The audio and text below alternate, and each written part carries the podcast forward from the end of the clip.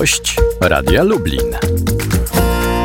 Na zegarze 16,5 minuty po godzinie 8 Tomasz nie śpiał przed mikrofonem, a gościem Radia Lublin jest rzecznik małych i średnich przedsiębiorców Adam Abramowicz. Dzień dobry.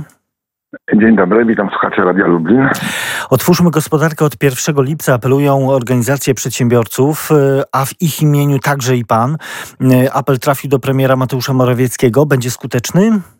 Już trafił i jest skuteczny, ponieważ po naszym apelu mm, rząd przyspieszył odmrażanie gospodarki. Y, idą już następne grupy po restauracjach i kosmetyczkach i fryzjerach.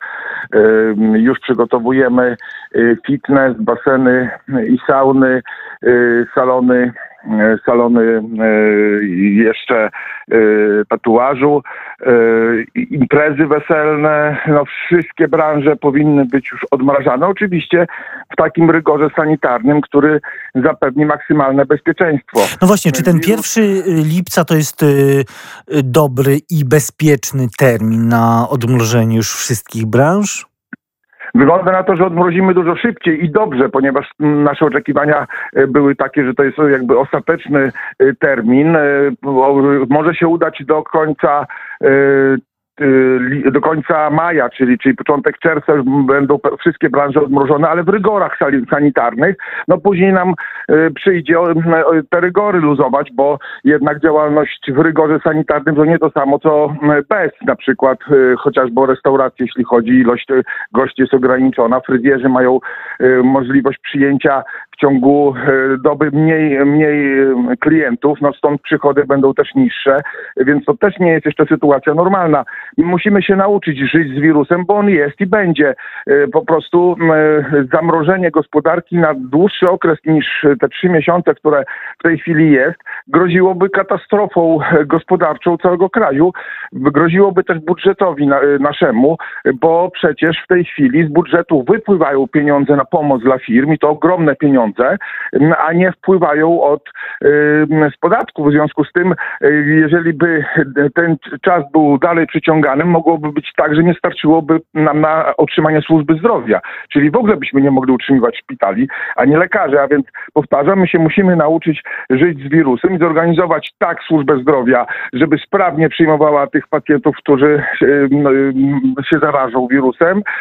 No i oczywiście musi być pilnowany ten poziom, żeby nie było to w jednostce czasu zbyt dużo, żeby ta nasza służba zdrowia wytrzymała to. No ale w tej chwili mamy nawet taką sytuację, że e, Ministerstwo Zdrowia zawiesza działanie szpitali jednoimiennych, czyli okazuje się, że mieliśmy duży, duży zapas tych łóżek, więc jest dobrze.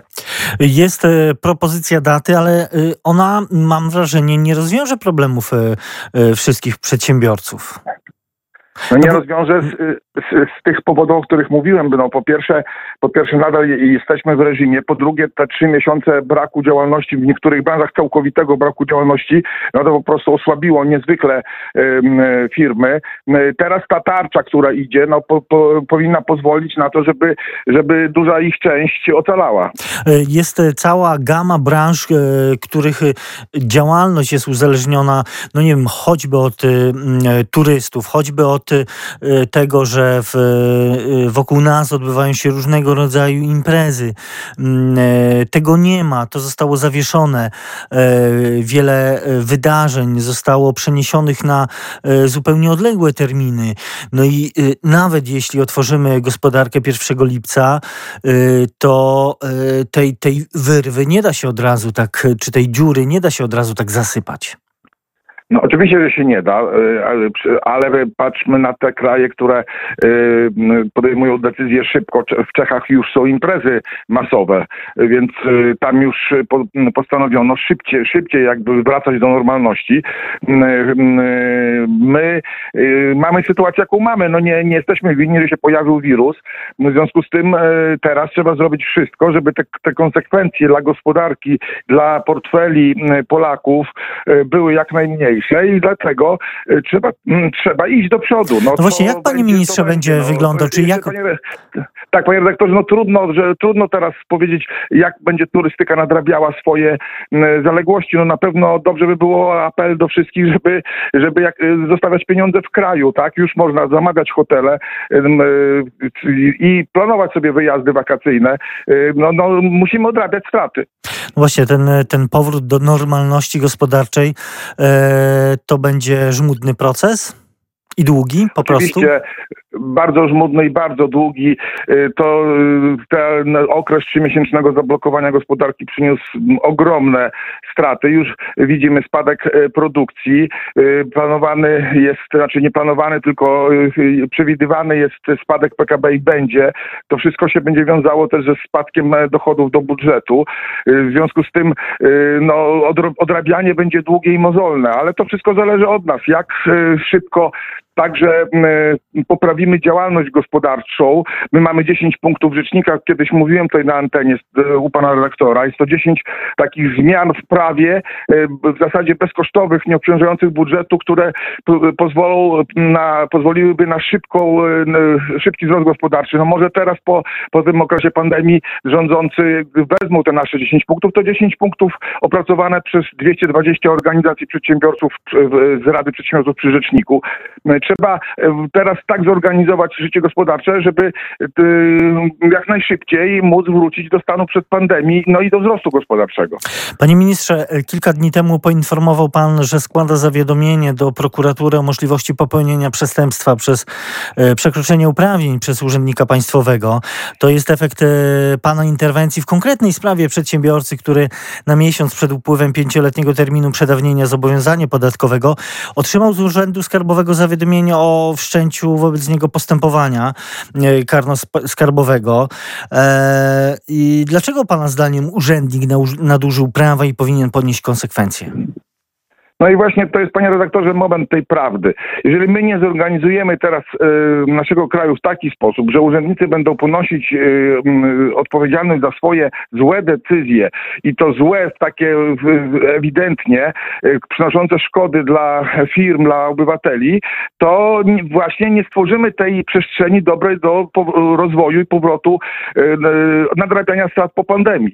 My przez półtora roku prosiliśmy urzędy skarbowe, żeby zrobiły porządek w swoim własnym środowisku i żeby takich urzędników, którzy łamią prawo, łamią konstytucję biznesu, żeby takich urzędników sama, same środowisko wyeliminowało.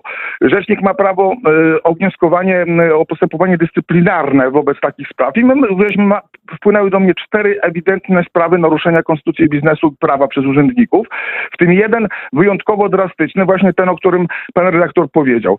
E, zwróciłem się o ukaranie o dyscyplinarne. E, chciałem, żeby to nawet było upomnienie tego urzędnika, że tak nie można. Otóż nie no można ale też zawieszać... Właśnie w tej sprawie pan się dosyć jasno i stanowczo e, tutaj wypowiada, prezentuje swój pogląd, mówiąc, że nie zamierzam dłużej tolerować bezpra ani bezprawia urzędników, ani przymykania oczu na takie działanie przez ich zwierzchników. No to, to też brzmi tak, jakby panu się kończyła cierpliwość do niektórych działań administracji administracji skarbowej. No bo się właśnie skończyła. Dano mi jako rzecznikowi możliwość y, y, wnioskowania o postępowania dyscyplinarne w, takich właśnie przypadkach. Żeśmy zawnioskowali.